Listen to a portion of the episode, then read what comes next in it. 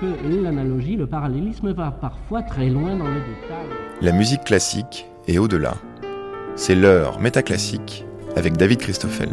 Pour rentrer dans la musique d'un compositeur, une solution assez studieuse et souvent prisée qui consiste à consulter la pensée du dit compositeur. Si bien qu'on ne peut plus écrire de la musique sans que des auditeurs viennent chercher dans nos dires quelques clés d'interprétation. Il n'est donc pas impossible qu'au lieu de jouer le jeu de l'explicitation, certains artistes préfèrent reconduire dans leur déclaration une logique de création. Et c'est pourquoi il est sans doute plus intéressant de circuler entre la pensée, la musique et la poésie de Chelsea plutôt que de chercher à trouver la clé de l'une dans l'autre ou à décider arbitrairement laquelle pourrait bien servir d'introduction à l'autre. C'est bien donc sans préoccupation à savoir lequel pourrait englober les autres qu'au long de cette émission nous allons tourner dans les cercles poétiques, philosophiques et musicaux de Chelsea avec le musicologue Pierre-Albert Castani qui publie aux éditions Michel de Maulle une généreuse monographie intitulée Giacinto Chelsea, les horizons immémoriaux.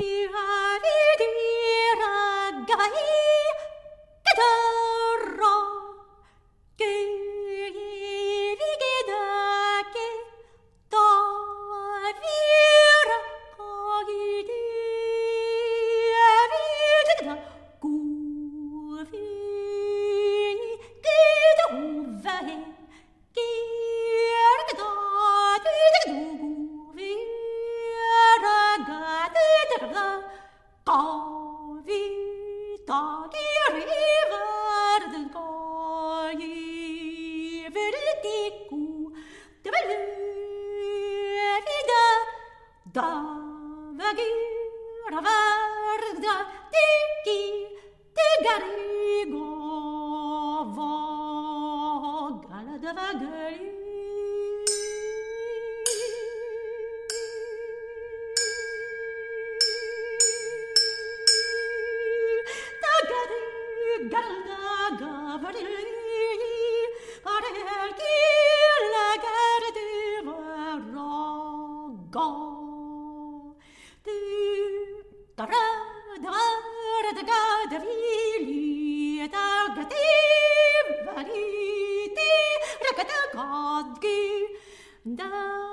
C'était euh, Sarah Stowe qui interprétait un extrait de Oglou Doglou de Chelsea. Bonjour euh, Pierre-Albert Castanet. Bonjour. Euh, Oglou Doglou, c'est un mot sanskrit à la base qui veut dire prière. et c'est pour ça qu'on n'entend que des monosyllabes. Il n'y a pas besoin de faire des mots complets quand on prie? Ben, de la part de Chelsea, euh, il n'y a pas. Enfin, dans les, des œuvres de jeunesse, il a mis en, musique des vrais textes, et, même des textes français, la poésie de Jean Val ou des, choses comme ça. Mais après, c'est souvent des onomatopées. Alors, soit qu'il invente euh, lui-même, soit qu'il demande euh, à des chanteuses japonaises de trouver des, des phonèmes euh, gutturaux, etc., etc., ou soit qu'effectivement, il se, il, se tourne vers, le, vers les, les syllabes en sanskrit euh, qui sont en, en, relation avec les différentes religions, si on peut dire, de l'Inde, du, du, Tibet, parce qu'il est allé faire un tour dans ces régions-là. Donc, de ce point de vue-là, c'est un espèce d'exote si on peut dire. Euh, exote, c'est euh, qui parlait de ça, c'est-à-dire que c'est un espèce d'exotisme. Et si on dit qu'un artiste est, exote, eh bien c'est parce qu'il va chercher ailleurs euh, de quoi faire son miel pour le rapporter. Bon. Et, et là, euh, bah, Chelsea est, est, totalement dans ce truchement-là, puisque là, pour Oglou Doglou, c'est vraiment des, à la fois du, matériau euh, intéressant puisque c'est guttural euh, et ça, ça marche bien avec euh, sa stylistique. Mais aussi, il y a le contexte religieux, entre guillemets, qui, est toujours sous-jacent chez, Chelsea. Il faut savoir que, par exemple... Oui, c'est pas juste touristique comme exotisme. Ah c'est pas du tout porté par effectivement une curiosité aussi pour la pensée spirituelle de cette région du monde. Oui, voilà, c'est ça. Et donc, puisqu'on parlait de, de, prier tout à l'heure, euh, eh bien, le, le effectivement, ça, ça peut, les, les, syllabes en question euh, proviennent du sanskrit qui, qui, veulent dire prier. Mais euh, Chelsea a écrit, par exemple, une prière pour une ombre, qui est pour clarinette seule, par exemple. Et donc là, on a donc une prière, puisque ça s'appelle comme, comme, ça, et c'est lui qui le dit, et c'est totalement dégagé de toute sémantique. C'est complètement une, pièce instrumentale, mais qui, à mon avis, est toujours dans la relation du religieux au sens, ou un des sens, si on peut dire, du verbe latin euh, religare, qui veut dire relier la terre au cosmos. C'est-à-dire que ce n'est pas franchement une religion vis-à-vis de telle ou telle divinité, mais c'est une aspiration, euh, une spiritualité euh, euh, ascensionnel, si, on peut dire, qui est visé par, par euh, les gestes de Chelsea. Donc euh, cet intérêt pour des syllabes qui sont peu remplies de, de sème, c'est aussi parce qu'il voudrait alors relier un état très civilisé du langage avec une espèce de, de souffle prétextuel? Oui, et puis c'est aussi pour essayer de coller le plus possible à ces improvisations, parce que comme chacun sait peut-être, il improvisait euh, sur des ondiolines ou même sur une guitare ou même sur son piano un certain nombre de choses. Il les enregistrait et ensuite c'était transcrit pour être euh, des partitions. Et donc, euh, dans ces états d'improvisation, il était quasiment en état de transe. Donc c'est aussi pour retrouver cette dynamique ou cette fébrilité, si on peut dire, enfin, qui le mettait complètement euh, en tous ses états euh, quand il était en, acte de création. Mais alors, cette transe, elle est euh, à la fois de l'ordre de l'effort, un peu presque de, de, la recherche. Elle n'est pas exactement une finalité en même temps qu'il la recherche en permanence. C'est ça. il faut dire que Chelsea faisait des exercices transcendant, si on, peut dire. Euh, quand on allait chez lui, euh, rue San Teodoro à Rome, il était... Au 8 Au 8, oui, effectivement, c'est important. Euh, il était euh, impossible de le voir euh, la matinée parce que il était complètement euh, en méditation, il était complètement enfermé dans ses quatre murs. Il méditait plusieurs heures par jour. Et oui, oui. Il a même écrit donc plusieurs fois sur, sur cette chose-là, et y compris avec des textes qui s'appellent le yoga du son, la transcendance, la gnose. Dans un des enregistrements qui est paru dans le disque Ina, on l'entend. Dans la collection Tempérament. Oui, voilà. On, on l'entend parler de la gnose. Euh, peut-être dire un mot de ce, yoga du son, parce qu'il il avait euh, une espèce de, croyance que à force de se, de se mettre en connexion avec euh, des éléments sonores répétés, un peu sur le modèle de la méthode Coué qu'il cite, il ne peut que se produire quelque chose. Et dans son idée, ce qui se produit en nous est forcément de l'ordre d'un rééquilibrage. Ben oui, c'est assez mystérieux mais euh, il y a un, espèce de recentrage ou, d'équilibrage, effectivement, euh, qui est euh, à trouver par le truchement à la fois de l'improvisation, de la méditation, de la recherche musicale sur une seule note, parce que à partir de 1959, il a complètement viré de stylistique et, on a eu à Paris euh, quatre pièces euh, sur une seule note.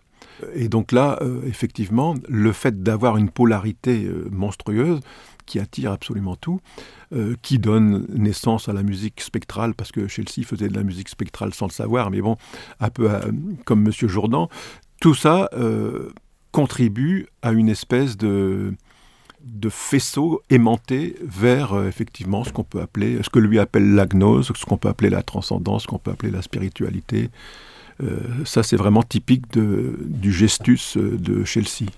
Et alors, le, gestus de, Pierre-Albert euh, Castanet, c'est de, mettre en, dialogue cette pensée qu'on pourrait presque qualifier de mystique du, son avec la façon dont on peut faire musicologie après ça.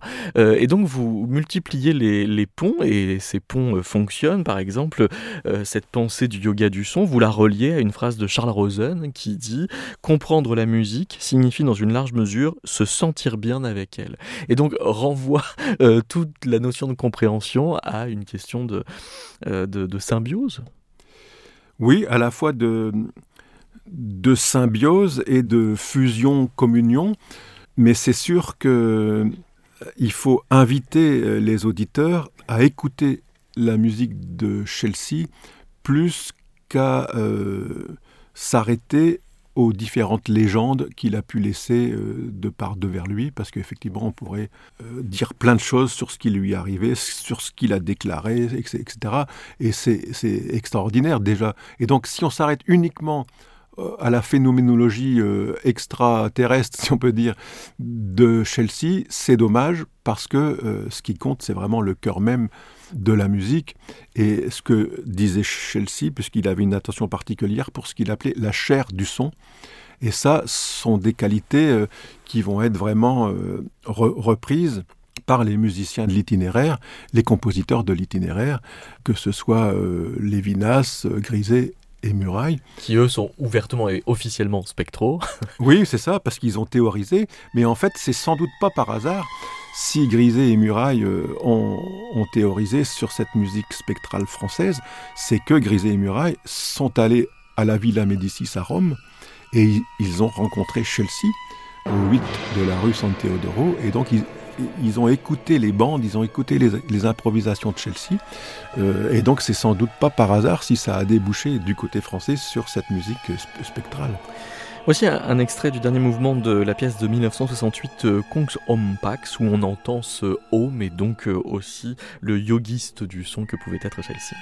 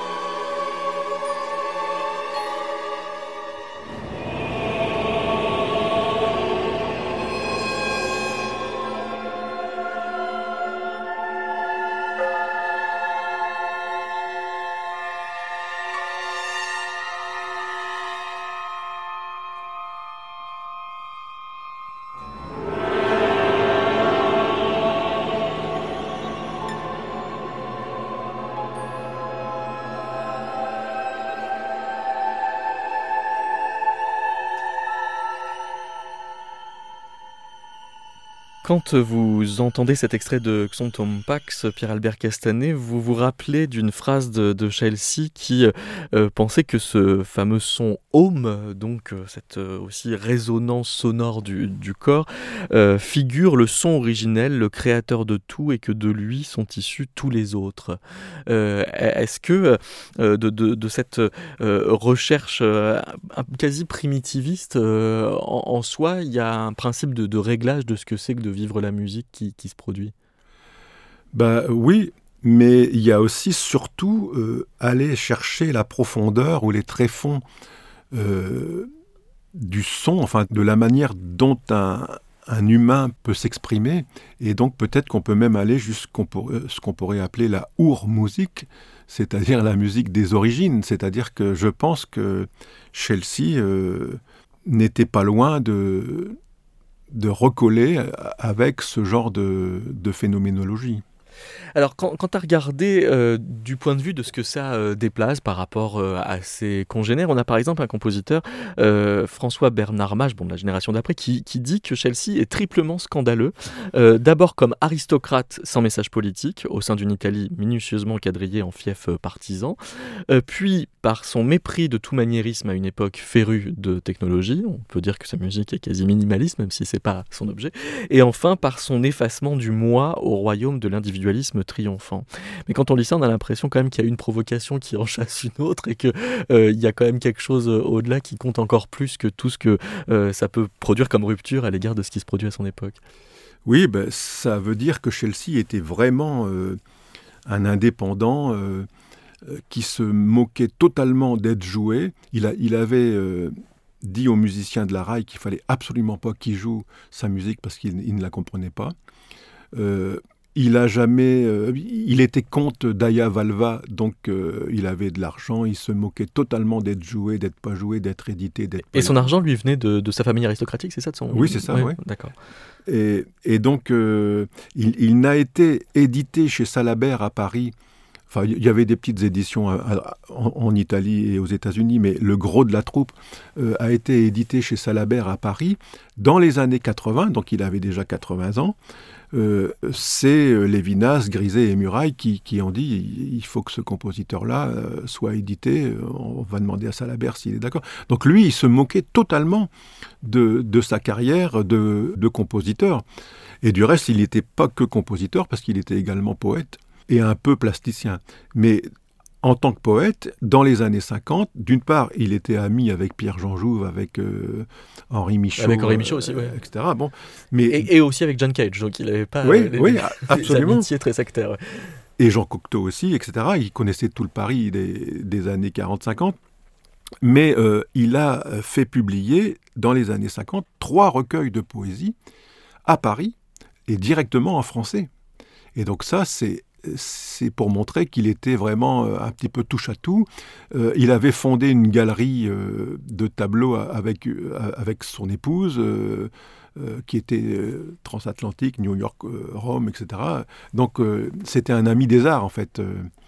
En, vertu de ce que l'on disait en début d'émission sur euh, son, rapport un peu à la glossolalie, euh, à, cette euh, langue d'avant la, grammaire, vous parlez d'une poésie sonore de l'imperceptible localisé. Alors c'est un emploi de l'idée de poésie sonore bien différent de celui que l'on peut connaître quand on pense à des gens comme Haïtik ou, Chopin. Mhm. C'est-à-dire que là, il, nous met en contact, comme je disais tout à l'heure, avec une forme prétextuelle de, du, verbe. Et, ça, comment est-ce qu'il... Parce que ça vous amène à, construire votre ouvrage en, trois grandes parties, le philosophe, le musicien, le, poète, d'ailleurs c'est pas dans cet ordre-là, mais pour, pour vous il est d'abord poète, et d'ailleurs pour lui aussi, il se dit euh, d'abord poète, mais qu'est-ce que ça veut dire pour lui être poète? Alors moi j'ai pris le, le, vocable poète euh, à la fois euh, sous le joug de, de l'écrivain de, de, mots. Au sens où, voilà, où il publie tout simplement des recueils de poésie. Voilà. Mais aussi, moi je trouve qu'il y a une poésie dans sa musique, même quand euh, elle est purement instrumentale. Hmm. Et donc euh, le côté poétique est intéressant à noter à bien des égards. Et de ce point de vue-là, dans cette musique euh, simplement instrumentale où, il n'y a pas du tout de mots, on pourrait même, enfin on peut parler de la poétique, mais on pourrait même aller jusqu'à l'érotique. Et donc ça, c'est intéressant puisque c'est un formant de, stylistique qui le caractérise vraiment bien. Peut-être avant d'en entendre une illustration euh, de cette dimension érotique qui lui vient aussi de ce, maniement très charnel euh, au, langage, euh, dire un mot de son rapport à, Cage, parce qu'il y, a des endroits où il est diamétralement opposé quand vous rappelez que Cage pensait chaque personne comme devant euh, devenir son propre centre. Euh, là, Chelsea, à l'inverse, euh, croyait en, l'idée plus orientale encore que la création est une multiplicité de centres. en même temps qu'il avait une obsession du rond, puisque c'était sa signature. il signait sous forme de cercle, mais il était plus intéressé encore par le point. Oui, bah le... c'est encore une fois une, des formes du mystérium de, de Chelsea, c'est que le point, la rotondité, le cercle le 8 et quand il est couché l'infini. Euh, tout ça, c'est la signature euh, de quelqu'un qui était attaché euh, d'une certaine manière à, l'héraldique. Parce que au niveau de Cage, on peut effectivement noter ce que vous avez souligné, c'est-à-dire cet antagonisme, si on peut dire, de, de, vue, mais par ailleurs, de temps en temps, ils étaient complètement main dans la main euh, je pense à un concert euh, qui a eu lieu euh, en, Allemagne où ils ont fait chanter à, toute l'assistance avant la pièce de, orchestrale de Chelsea, un homme gigantesque. Et là, Cage, comme d'habitude, avait un sourire jusqu'aux oreilles, et, Chelsea était complètement heureux, et ils étaient en communion incroyable. quoi. Ah, ils n'avaient pas le, même faciès de réjouissance, par contre, c'est intéressant, parce qu'il y en a un qui était vraiment dans le, grand sourire quasi mondain, l'autre qui était alors dans le recueillement en transe. Oui, c'est ça, c'est un peu ça.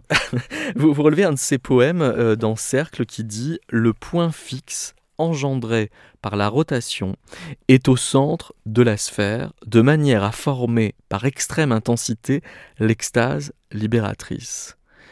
C'est fou parce qu'on entend qu'il y a énormément de mouvements dans ce qui se décrit comme euh, euh, en suspens.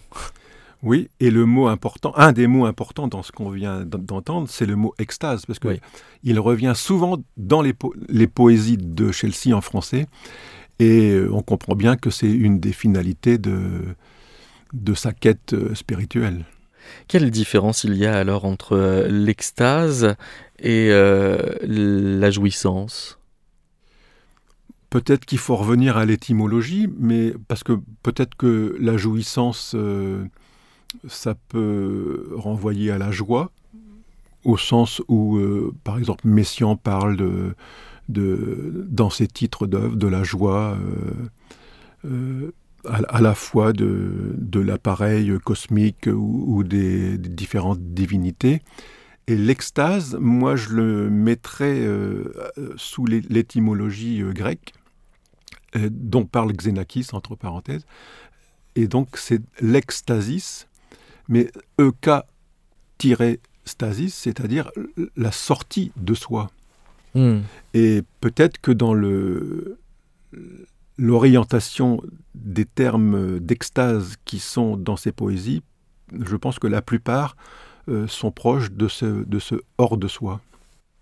Et du point de vue duquel il n'y a aucun tabou à mettre l'orgasme dedans. Voilà, absolument. Voici le quinzième des chants du Capricorne.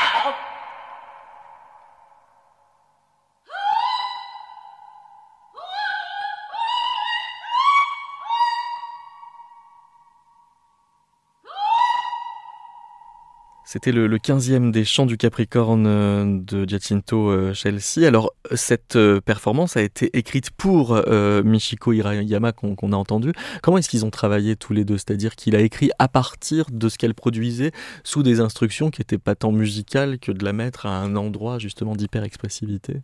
Oui, enfin, écrite pour Mi- Michiko, euh, je pense que c'est pas le, le bon terme parce que c'est écrit avec, Avec, d'une ouais. part, et c'est même improvisé. Hmm. Et ensuite, ça a été cristallisé pour, essayer d'être mis sur une partition. Euh, Par exemple, il lui demande de hurler comme on le fait de peur devant un cambrioleur nocturne. Alors ça, je sais pas si c'est vous qui le dites. ah non, si non, c'est lui une qui, citation de Chelsea, d'accord. qui lui a demandé, comme il lui a demandé aussi de faire un, un son comme si euh, euh, elle vomissait. Et donc, il, il lui a demandé de, de montrer euh, quelques formules vocales et gutturales qui venaient de l'ancien temps euh, au Japon, des anciennes traditions, et ils ont travaillé ensemble sur ce- cette manière d'avoir des sons rock, d'avoir des sons raclés, d'avoir des sons euh, euh, tout à fait éraillés. Et c'est vrai que quand on entend le- les chants du Capricorne, vous, vous savez, on, peut parler de pluristylistique au niveau de Ch- Chelsea, et ça peut être vraiment un piège.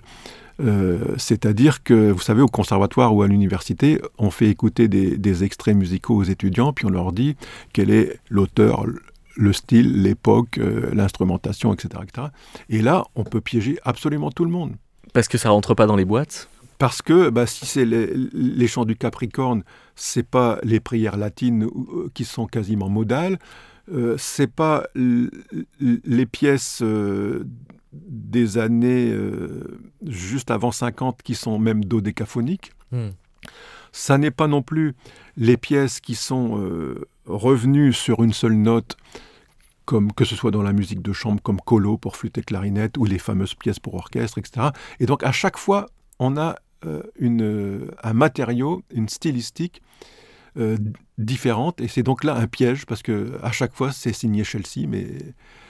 Enfin, quand on dit signé Chelsea, il faut peut-être dire parmi les 36 000 légendes qu'il avait un nègre euh, qui s'appelait euh, Vieri euh, Tosati, et que ce monsieur a dit, quand Chelsea est décédé, Giacinto Chelsea, c'est moi. Mais on lui en a prêté euh, même encore plus de de- d'autres signatures que celles simplement de. de Ah oui, oui. Ouais.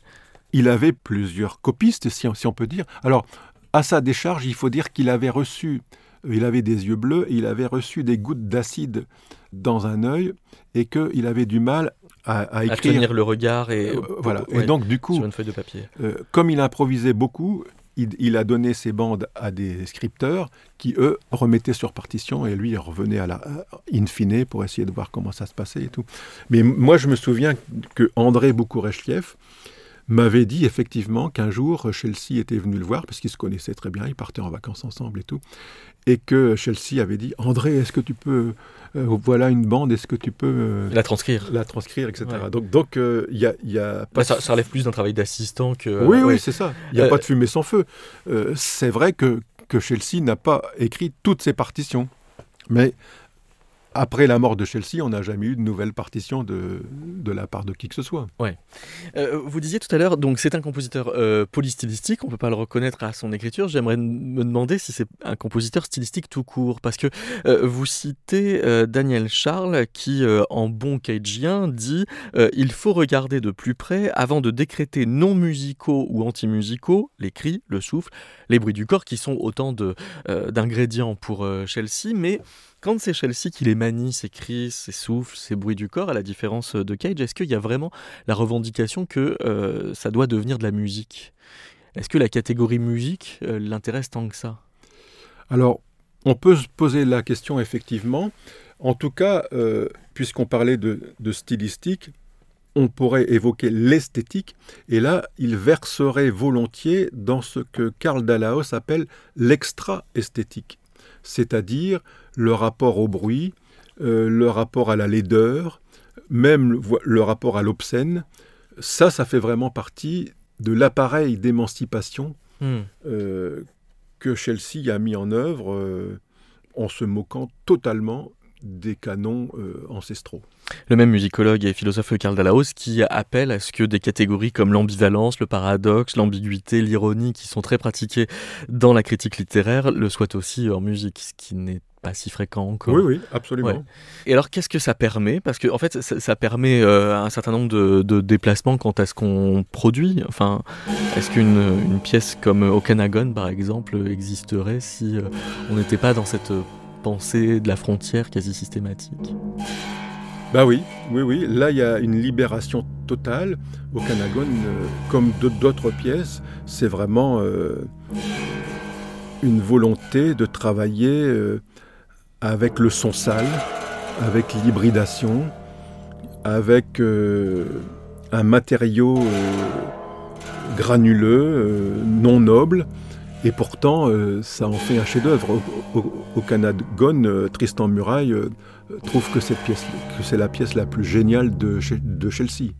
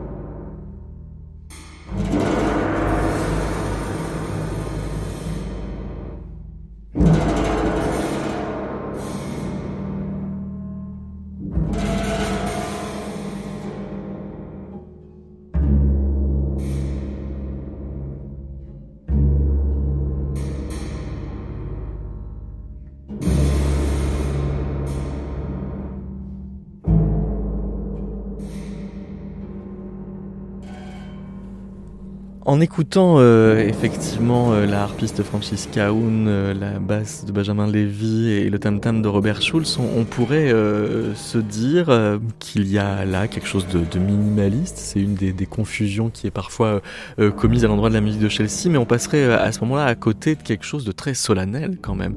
Et vous, cette solennité, Pierre Albert vous la qualifiez d'éthique? Oui, parce que en fait je la rapprocherai d'un mot important qu'on n'a pas encore prononcé, qui est celui de la ritualité. Oui. Et donc, on a parlé de la prière, mais en effet, elle induit euh, qu'il y a quelque chose de la confession. Voilà. Et donc, il y a même des pièces qui s'appellent procession, enfin qui sont en rapport euh, avec ce genre de, contexte. Mais le côté rituel, euh, ritualité, est aussi important. Peut-être que Chelsea essayait de, d'imaginer des, des grands événements. Du reste, il a rendu hommage à Charlemagne, à Achille, euh, enfin à des gens euh, euh, qui étaient, enfin qu'il a pu imaginer comme ça dans son dans son délire. Mais le côté rituel est, important. Et puisque je, parle un peu de, de songes, non pas creux comme aurait dit Satie, mais vous savez que chez Actes Sud, on, a trois livres de Chelsea. Il y a un, euh, les textes de Chelsea euh, qui parlent de Stravinsky, du temps, de, l'espace, etc., bon, du rythme. Deux, les, poésies de Chelsea qui ont été euh, regroupées, y compris les, inédits. Et trois, c'est un une autobiographie, un auto-portrait qu'il a rêvé, pseudo-rêvé pendant trois nuits devant un micro et qui, ont été enregistrés. Et ensuite, ça a donné ce livre qui s'appelle Le Songe 101. Et là, on a vraiment Chelsea qui délire, euh, et c'est pas péjoratif, et qui parle des sphères euh, euh, des plus hautes possibles, et donc qui nous met quelques projecteurs sur des espèces de scénarios de ritualité pseudo-spirituelle euh, ou religieuse. Et euh, cette dimension est, importante à la fois dans les œuvres de Chelsea, mais aussi dans sa réflexion, puisque on a, on a des textes de Chelsea maintenant, puisque tout a été retapé à la machine, qui peuvent nous le prouver. Pourquoi pseudo? Parce que précisément, euh, il a besoin de, projeter cette euh, ritualité en, en, inventant la forme. Euh, c'est-à-dire que, que ce soit pas simplement de se mettre dans un état de, réception du sacré, mais dans un effort de, connexion à quelque chose de, l'ordre du, du, créateur. Quoi. Oui, c'est ça. C'est-à-dire qu'il y a à la fois une demande et une offrande. C'est-à-dire que il essaie de d'invoquer des divinités même si elles n'existent pas. C'est-à-dire qu'on a des pièces euh, dans son catalogue qui concernent Jésus-Christ, mais aussi Vishnu, Brahma, des divinités de, de la sorte, mais de temps en temps, euh, c'est euh, sur des déités complètement imaginaires ou sur des, cercles et des spirales, parce que la, spirale, euh, elle est aussi très importante, comme le cercle du reste. Et, donc là, il rentre dans des bulles, il parle même de bulles, euh, euh, ce terme-là est dans son texte Le Songe 101, y compris donc au niveau des notes de, musique, qui, qui, dit quelle est belle euh, la couleur de ma musique, quelle est belle ma bulle musicale. Bon. Et, donc il rentre dans une espèce de, de métaphore euh, au sens premier du terme, c'est-à-dire au niveau du transport vers, euh, vers l'au-delà. prier ou demander en priant, en, en, latin, ça se dit précari.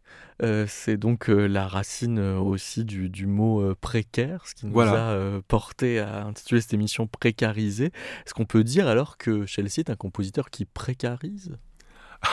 Alors là, on, on, peut tout dire, effectivement, parce que de fil en aiguille et, de, maillon en maillon sur la chaîne de, la connaissance et de la transmission, oui, pourquoi pas aller jusqu'à ce terme assez particulier, mais c'est vrai que, le mot prière euh, s'attache au mot euh, précaire, même si c'est plutôt, euh, si ça n'est pas la prière totalement religieuse, c'est plutôt la demande, puisque comme quand on dit prière de d'insérer ou prière d'écouter ou prière de bon, à mon avis c'est ce style là parce que euh, précoire, apparemment, est dérivé, qui, est donc le, mot euh, qui précède l'existence du mot précaire, ça, veut dire qu'il ne s'exerce que grâce à une autorisation révocable, dans une logique un, peu judiciaire. Euh, ça veut dire que c'est c'est un type de demande qui, qui, est toujours réversible, ou, mais, mais réversible par l'autre. Ouais. Oui, c'est ça. Donc on est toujours précarisé par une altérité. Oui, d'une certaine manière, oui. Euh, et est-ce qu'il précarise la musique? Ça voudrait dire, est-ce qu'il la met dans un état de, fragilité qui ne pourrait être suspendu que par l'auditeur? C'est-à-dire, je veux dire, ça, ça fait quand même peser une espèce de poids sur celui qui écoute. Oui. Et aussi sur celui qui la joue. Oui. Parce que je, sais que de temps en temps, enfin, que les instrumentistes sont vraiment euh, sur le fil quand ils doivent interpréter. Parce qu'en fait, ce qui est sur la partition, euh, c'est une des manières de cristalliser ce qu'il a voulu, mais c'est pas forcément euh, s'il y a un double forté, s'il y a un, petit vibrato de noté, c'est pas forcément ça qu'il faut faire. Il faut sentir l'ensemble, et ça n'est pas par hasard si, d'une part, il y a eu beaucoup de femmes autour de lui, notamment au niveau des instrumentistes, mais si pour jouer bien Chelsea, il faut encore consulter ces dames-là qui ont travaillé avec lui.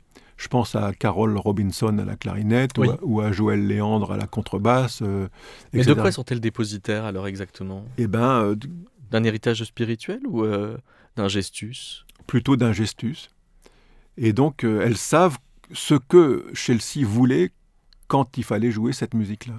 Et c'est pas forcément ce qui est écrit sur la partition de chez Salabert. Et c'est un gros problème. Parce que le, signe ne dit pas tout. Oui, oui. De la même façon que euh, tous les, rapprochements que vous qualifiez un peu de quasi euh, légendaires, de, quasi coïncidences qu'on peut faire, euh, se, sont un peu bloqués à, rester anecdotiques quand on rappelle qu'il est mort le 9 août 88, c'est-à-dire dans la nuit du 8-8-88, qui est une manière de, rappeler donc son, fétichisme du 8. Il était né aussi un 8 janvier 1905, et puis il habitait donc le 8, comme on l'a dit tout à l'heure, de la rue San Teodoro. Et il avait fait aussi publier de son vivant un octologos, oui. c'est-à-dire huit sentences philosophiques euh, qui étaient traduites en huit langues. Donc euh, c'est vraiment euh, volontaire et à dessein de s'attacher à, ce chiffre-là. Et il en retire quoi Parce que ça, le rapproche de l'infini de, faire ça ou Oui, effectivement, il y avait l'infini dans l'air, puisque effectivement, si on couche le, le 8, s'il devient euh, horizontal, forcément, c'est le signe de l'infini. Et donc, c'est pareil, il pouvait broder sur ce. Parce que la, spirale, on, la produit chaque fois qu'on tourne en rond avec un souci de verticalité, en quelque sorte. Oui, c'est ça. Oui, oui. Mais dans la spirale, il y a une, euh, une rotondité et un infini euh, que l'on n'a pas, par exemple, dans le labyrinthe, qui, lui, est anguleux est fermée, alors que la spirale est complètement ouverte. Alors, euh, vous, Pierre-Albert Cassanet, vous avez euh, beaucoup travaillé euh, aussi sur Balzac et sur un texte de, 1930, de 1837 qui s'appelle le Gambara, qui était un, compositeur donc inventé par Balzac, ce qui lui permettait de d'autant mieux l'idéaliser. compositeur Gambara qui inventait des mélodies apprêtées sous l'emprise de, de l'esprit en état de méditation ou de transe. Et c'est un peu comme si vous trouviez donc dans Chelsea la réalisation de ce qui avait été préalablement pour vous un idéal littéraire? Oui, on peut dire ça. Euh, c'est vrai que Gambara, euh, euh, enfin, Balzac fait le portrait d'un compositeur complètement utopique, d'un compositeur complètement fou, qui se sert un peu de la science pour faire des sons complètement incongrus et insolites pour le 19e siècle. et, notamment, donc, si j'ai bonne mémoire, Balzac était au courant du sable qu'on qu'on peut mettre sur une peau tendue alors qu'on fait sonner une corde euh, de contrebasse ou de guitare, je sais pas quoi. Ça, c'est la découverte de Cladni. Oui, c'est ça. Et donc, le, on, voit que les grains de sable se, mettent en creux et, en, et en ordre, quelque et, en ordre. Et ça, c'est euh, aussi, d'une certaine manière, la racine de la spectralité, de, de la, de la musique spectrale. Enfin, euh, L'idée aussi qu'un son seul soit déjà plein de beaucoup de choses. De, ouais, de Mille, euh, Parce qu'il y a une phrase de, Balzac euh, dans ce Gambara qui dit La musique seule a la puissance de nous faire entrer en nous-mêmes, tandis que les autres arts nous donnent des plaisirs définis. Donc il y aurait une espèce de, supplément, on pourrait presque dire d'âme ou, d'intériorité dans, cet art, mais sauf qu'il y, a une espèce de, jeu un peu faustien dans l'esprit de Balzac, puisque ça rend fou. Donc enfin, c'est. Oui, oui, oui. Et ça, euh, le côté euh, folie, oui. Euh, grain de folie. Vous le trouvez chez Chelsea? On le trouve aussi, d'une certaine manière, dans Chelsea. Par exemple, dans les pièces, dans certaines pièces vocales, et même le chant du Capricorne, les chants du Capricorne, de temps en temps, il y a une extériorisation incroyable de cette voix japonaise qui peut aller jusqu'à la folie et qu'on retrouvera après dans, chez des compositeurs comme euh, Tien Dao, par exemple, qui était un élève de Messiaen. Ouais. Et qui euh, a interprété lui-même euh, Jiodong, par exemple, une pièce pour voix seule. Et là, c'était euh, exactement le, même caractère que les chants du Capricorne. Euh, mais c'était le coup de folie là euh, et de terreur, c'était en rapport avec la guerre, la guerre du Vietnam, puisque Nguyen Thien Dao était vietnamien et qu'il a connu euh, le, conflit au, premier chef. Et si on écoutait un extrait de la pièce O de 1960 Alors O, c'est une pièce pour voix seule. Encore une fois, c'est un rapport avec le Japon. Il avait demandé à Michiko de lui trouver un titre qui parlerait de ci, de ça, de ça. Donc elle a cherché, puis parce que lui, Chelsea, il, voulait un titre euh, qui soit négatif. Oui. encore une fois, il y a, y a, le côté extra-esthétique, le côté des contraires, le côté coincidentia oppositorum, si on peut dire, c'est-à-dire le contre-droit fil. Et finalement, c'est Michiko qui a, qui a, trouvé que O en, japonais pouvait avoir plusieurs significations, dont ce que Chelsea voulait. Et ce qui permettait d'être polysémique en une seule syllabe. Voilà, absolument. Et donc là, bah, c'est d'une part une pièce monopolarisée, c'est-à-dire que c'est quasiment sur une seule note et d'autre part euh, avec forcément une ritualité du temps d'un temps euh, d'un temps lisse et non pas un temps strié où on peut marquer la mesure avec euh, son gros orteil dans sa chaussure. Là, on est complètement en apesanteur et encore une fois, ça, joue sur la ritualité.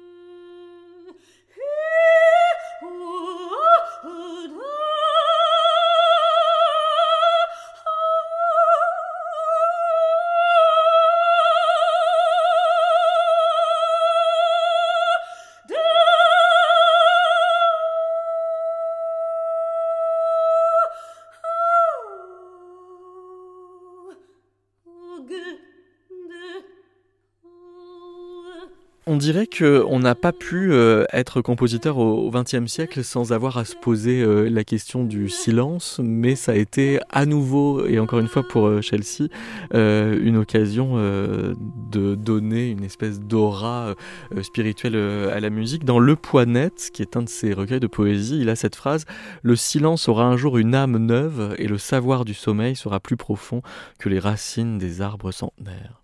Qu'est-ce qu'il en savait des racines des arbres centenaires Alors c'est peut-être le côté euh, archaïque oui. de, et de la musique dont on parlait tout à l'heure, c'est-à-dire que c'est un peu euh, la musique de, des origines, c'est peut-être ça qui veut dire. Oui, c'est ça. Il y, a toujours euh, une recherche de. C'est une sorte de primitivisme presque. Oui, c'est ça. Ouais. Ouais, Et quant au silence, bah, c'est sans doute le, la recherche et la quête du silence intérieur. Mais le, silence est, est, important, comme vous le savez, en musique, parce que à la fois, euh, euh, comment dire, Webern disait que c'était le treizième son, euh, par rapport aux, douze autres du dodécaphonisme.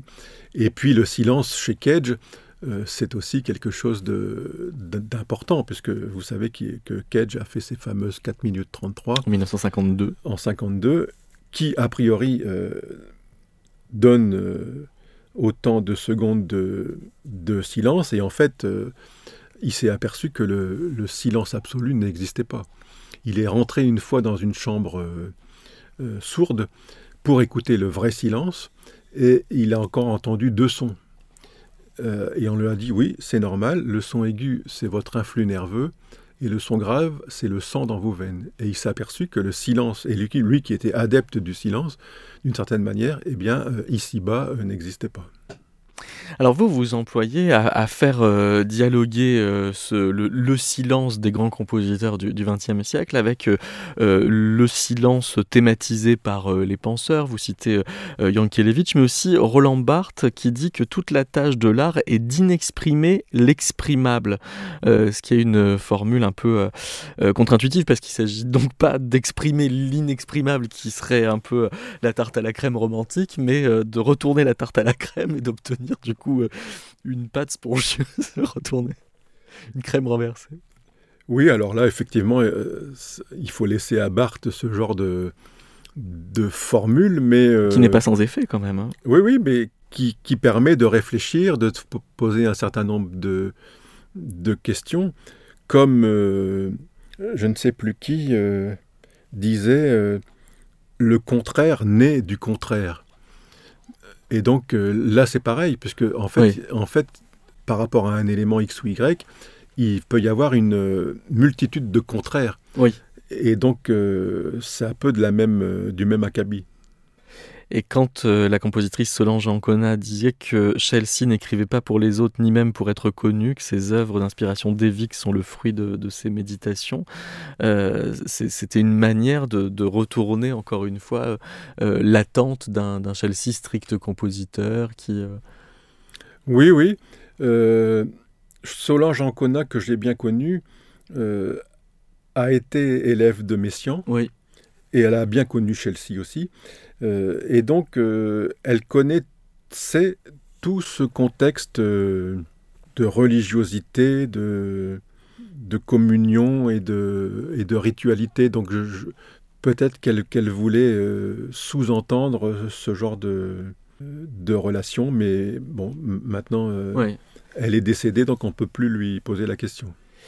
Est-ce que, enfin, il y, a quand même ça, un certain nombre de, figures qui s'additionnent. On pense euh, donc à Chelsea, à Stockhausen, à, à Cage. Fallait-il pas être un peu gourou pour être compositeur au XXe siècle?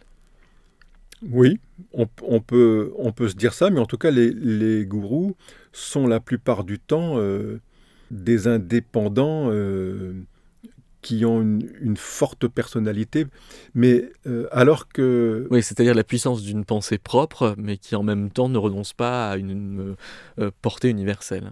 Oui, voilà, c'est ça. Et il n'y a pas vraiment de, de gens qui, qui, ont, qui ont, été euh, élèves de Chelsea, par hmm. exemple. Bon, il y a des, des, gens qui ont eu des périodes chelseaennes dans leur production.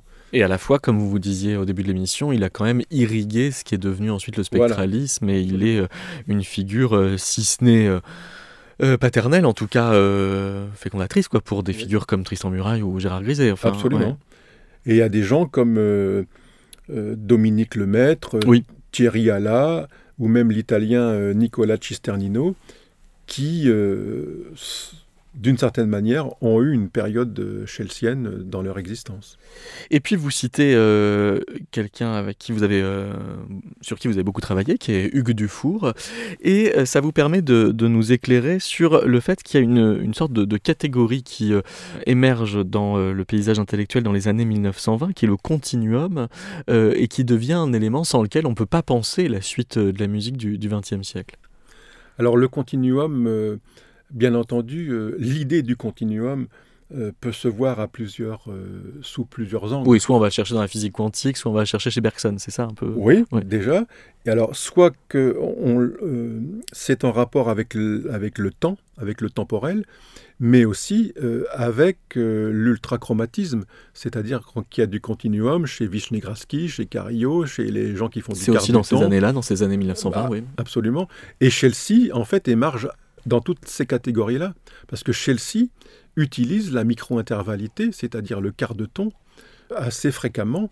Et pourquoi du reste? Parce que, euh, comme je l'ai dit tout à l'heure, il a improvisé à l'ondioline, qui était l'ancêtre du synthétiseur, qui était un tout petit clavier, mais qui, qui avait la possibilité de faire des quarts de ton. Donc c'est une espèce d'onde Marteneau en quelque sorte, enfin c'est le même mécanisme. Oui, sauf que c'est un clavier euh, oui, bah, l'onde Marteneau aussi, c'est un clavier touche blanche, touche noire. Oui. Euh, et donc, euh, il s'enregistrait dans ces trans-improvisations, si, on peut dire. Mais comme ce clavier pouvait faire des, des quarts de ton, eh ben, il s'est accaparé euh, cette micro-intervalité. et donc, il y a aussi une espèce de, de volonté de s'insérer dans le continuum des hauteurs de la part de Chelsea et bien entendu aussi au, niveau temporel, puisque là, on est souvent dans l'ordre d'une temporalité complètement dilatée, euh, dans l'ordre du temps lisse. Euh, il faut prendre son temps pour, comme les spectros du reste, pour euh, aller au bout de la, de la procession, si on peut dire, rituelle du geste qu'il est en train de mettre en musique. Et, ce faisant, il, s'agit de, chercher euh, un ancrage d'autant plus profond. Il y a, quand même euh, toujours cette... Euh, de, même quand il travaille l'extrême grave de la contrebasse, c'est comme si il s'agissait d'aller fouiller dans des racines, quoi. Oui, c'est ça. Il y a... Le côté profondeur est, est intéressant Oui. alors je ne vais pas aller jusqu'au concept qu'a pu développer Muriel Joubert, puisque c'est son thème de prédilection. Elle a même travaillé sur la profondeur chez Debussy. Oui. Mais il y a effectivement une profondeur à la fois spirituelle, une introversion, mais aussi une profondeur dans les instruments, dans l'usage de l'extrême grave, que ce soit euh, la pièce pour contrebasse qu'il a écrite pour euh, Joël Léandre et qui s'appelle C'est bien la nuit, par exemple, on voit bien le côté ombre, le côté euh, nuit, le côté obscurité, tout ça fait partie de son, de son imaginaire. Quant au spectre, il n'y a pas quelques fois où ils sont un peu euh, encombrants? Vous avez une citation que j'aime bien de Alain qui dit Les morts veulent vivre, ils veulent vivre en nous, ils veulent que votre vie développe richement ce qu'ils ont voulu. Ça devient embarrassant à force, tous ces fantômes. Eh oui, oui, mais ça, ça fait partie de l'univers également de, de Chelsea. Euh, je parlais de, de, de, la pièce euh, nocturne là, de, de Chelsea, mais il y en a une autre qui s'appelle L'âme ailée et donc, on est complètement dans le côté euh, spectral, mais au sens euh, de la, la, migration des âmes. et puis, alors, il se trouve qu'en français, c'est le même mot qu'avec la musique spectrale. Que le spectre harmonique, oui. Que le spectre harmonique. Donc, bon, voilà. Vous pensez que c'est un hasard? Soit le même terme? Ben, en fait. c'est une homonymie parlante quand même. Oui, oui, c'est vrai. Mais en travaillant euh, sur euh, Hugues Dufour, puisque j'ai fait ma thèse de doctorat sur Hugues Dufour, euh, je me suis aperçu que Dufour avait beaucoup de relations avec Bachelard, puisque Dufour est philosophe, et il a fait son mémoire sur Bachelard à l'université de Lyon, bref. Et, Donc au début des années 60 Au début des années 60. Et donc, euh, il faut dire aussi que c'est Hugues Dufour qui a écrit le manifeste de la musique spectrale, alors que sa musique, elle n'est pas foncièrement spectrale et que c'est plutôt grisé et muraille. Mais j'ai vu, et j'ai eu de la bouche même de Dufour la, la confirmation, que Dufour a intitulé cette musique la musique spectrale parce que ça venait de Bachelard. Ah, c'est par Bachelard que... Oui, parce que Griset, lui, euh, aurait préféré des mots comme liminal. Absolument. Euh, Et finalement, l'histoire a retenu le spectral. Dufour a fait le manifeste qui s'appelle Musique spectrale, et ça vient de Bachelard, avec, dans certains de ses écrits, il ne parle pas de musique spectrale, bien entendu, mais il, parle de l'adjectif spectral, à la fois au niveau scientifique, à la fois au niveau métaphorique, etc. etc. Bon, sachant que ça renvoie toujours à des problèmes de hauteur. oui. Et à propos de hauteur, il y a un proverbe chinois qui aimait bien Chelsea qui disait qui se hausse sur la pointe des pieds perd facilement l'équilibre. Oui. Alors là, il euh, y, a pas mal de choses comme ça qui sont des espèces de petits slogans. Oui, qui sont très, très présents dans sa poésie, qui a, qui a, une forme un peu comme ça de, maxime. Absolument. Et on a ça euh, donc à la fois dans, ces textes euh, musicologiques, mais aussi ces, ces textes poétiques. Oui. Merci beaucoup, Pierre-Albert bah, Castanet. c'est un plaisir. Je rappelle qu'on peut lire donc euh, chez Michel Demoule euh, votre euh, Giacinto Chelsea, Les horizons immémoriaux. Et je vous propose de nous quitter avec un extrait de la septième pièce de K, la suite numéro 10 pour piano que Chelsea compose en 1954.